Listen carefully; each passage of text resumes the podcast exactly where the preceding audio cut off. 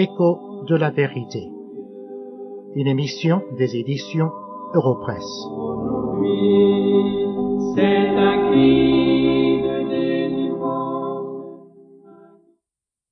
Lorsqu'un enfant naît dans une famille, il est quelquefois difficile de lui trouver un nom. Faut-il lui donner un nom du côté de sa mère ou un nom du côté de son père? Mais dans le cas de notre Seigneur Jésus-Christ, la question ne se posait pas, car avant sa naissance, un ange est apparu à ses parents et a dit à ses parents qu'il devait être appelé Jésus. Vous lirez ce récit dans l'évangile de Matthieu, le premier chapitre, le verset 21, où nous lisons, c'est l'ange qui parle, tu lui donneras le nom de Jésus. C'est lui qui sauvera son peuple de leurs péchés. Tout ce qui concernait la naissance du Seigneur Jésus était prévu d'avance par Dieu. Michée nous dit par exemple dans sa prophétie qu'il serait né à Bethléem. Vous lirez cela dans la prophétie de Michée, le chapitre 5, le verset 1. Ésaïe, le prophète, nous dit qu'il serait né d'une vierge. Cela, vous le lirez dans le prophète Ésaïe, le chapitre 7 et le verset 14. Et ici, dans Matthieu 1, 21, son nom est donné. Jésus. Ce nom Jésus a une grande signification, comme la plupart des noms qui étaient donnés aux enfants du temps du Seigneur Jésus. Le nom Jésus vient d'un mot hébreu, Jéroshua, qui veut dire sauveur. C'est pour cela que l'ange dit que c'est lui qui sauvera son peuple de leurs péchés. Et dans cette phrase, il y a tout le message de l'Évangile.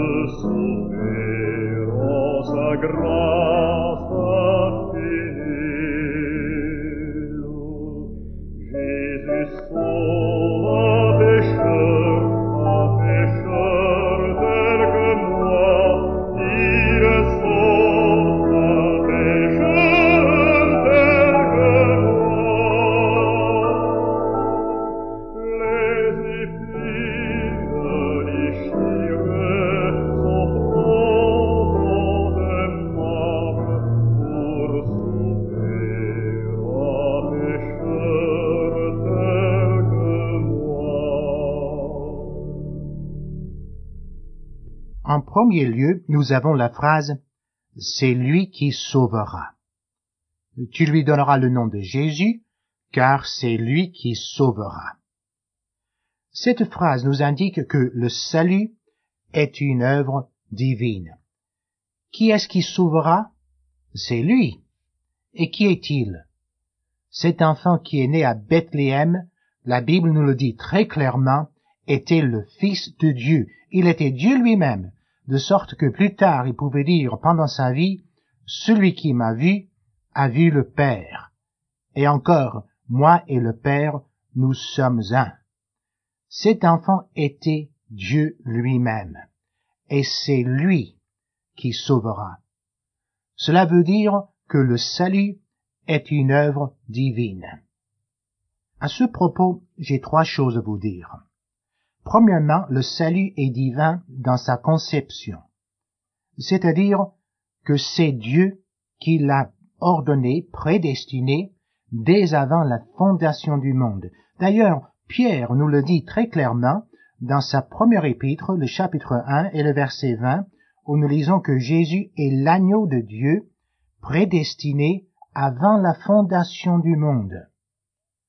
Le salut des hommes n'était pas quelque chose que Dieu a inventé lorsqu'il voyait que les hommes ont péché. Non, Dieu prévoyait aussi le péché des hommes. Et lorsqu'il prévoyait le péché, il prévoyait en même temps le salut. Et Jésus, aux yeux de Dieu, était l'agneau, le sacrifice, immolé, sacrifié, même avant la fondation du monde. Même si l'incident lui-même s'est passé plus tard dans le temps, c'est-à-dire il y a près de 2000 ans sur le mont du Calvaire. Aux yeux de Dieu, c'était un fait déjà accompli. Notre salut est d'origine divine. En deuxième lieu, le salut est divin dans son exécution. C'est Dieu lui-même qui a pourvu au salut des hommes. Celui qui est mort sur la croix était Dieu lui-même dans la personne de son Fils. Autrement, il n'y aurait pas eu de salut. Aucun homme ne peut enlever le péché d'un autre. Il faut que Dieu lui-même le fasse. Voyez-vous, la trahison de Judas, le refus des Juifs qui ont rejeté le Christ, et l'œuvre des soldats romains qui l'ont cloué sur la croix, tout cela était dans le plan de Dieu. Pierre nous le dit très clairement dans sa prédication que nous lisons dans les Actes des Apôtres, le chapitre 2 et au verset 23, où nous lisons, il était livré selon le dessein arrêté de Dieu. Non, ce n'était pas un accident. C'était dans le plan de Dieu. En troisième lieu, le salut est divin dans son application, en ce que le Saint-Esprit applique le message du salut au cœur des hommes. L'homme est un si grand pécheur qu'il n'a ni le désir ni le pouvoir de se repentir avant que le Saint-Esprit n'intervienne pour transformer sa vie, pour l'amener à la repentance et lui donner la vraie foi en Jésus-Christ. Le salut est divin dans son application par l'œuvre du Saint-Esprit dans le pécheur. Mais cette petite phrase, c'est lui qui sauvera, nous dit encore autre chose. Elle nous dit que le salut que Dieu pourvoit aux hommes est un salut accompli et certain. Notez bien que ce verset ne dit pas que le Seigneur Jésus rendra le salut possible aux hommes, ou qu'il le mettrait à la portée des hommes. Non, il dit encore plus que cela. Il dit que le Seigneur Jésus sauvera son peuple. Ce sera une œuvre accomplie. Lorsque Christ est mort sur la croix, et lorsqu'il a crié à haute voix, tout est accompli, c'était effectivement le cas. L'œuvre de la rédemption était accomplie. Donc, ce que fait le Seigneur Jésus, c'est qu'il se donne lui-même pour racheter des hommes, et par le Saint-Esprit, il convainc des hommes du péché et leur donne la vraie foi.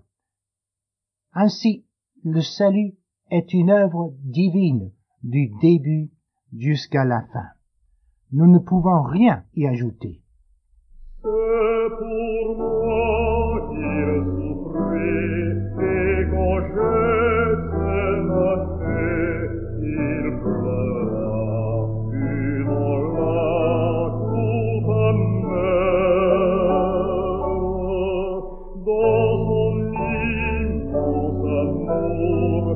Il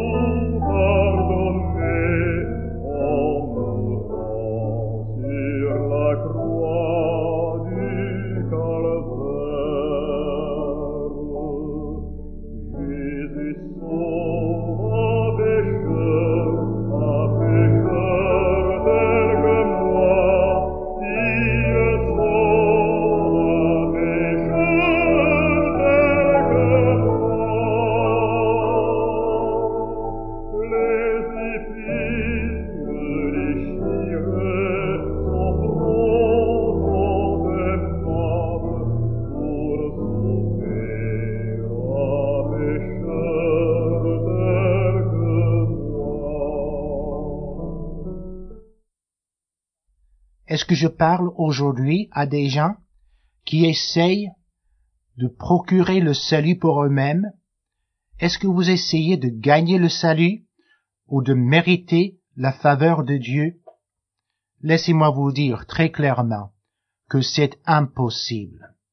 Vous êtes pécheurs devant Dieu, nous sommes tous pécheurs devant Dieu, et tout ce que nous méritons de Dieu, c'est sa juste condamnation. Mais le message de l'évangile est ceci, que Dieu a envoyé son Fils Jésus-Christ dans le monde et qu'il a procuré un salut parfait. Le salut est en Christ seul. Si je vous posais donc la question, en quoi mettez-vous votre confiance pour le salut? Que me répondriez-vous? C'est la réponse de cette question qui déterminera si vous êtes enfant de Dieu ou non. Si vous donnez une autre réponse que celle-ci, ma confiance est en Jésus-Christ seul, vous n'êtes pas enfant de Dieu, car il n'y a de salut en aucun autre qu'en Jésus-Christ. Et nous en avons tous besoin de ce salut.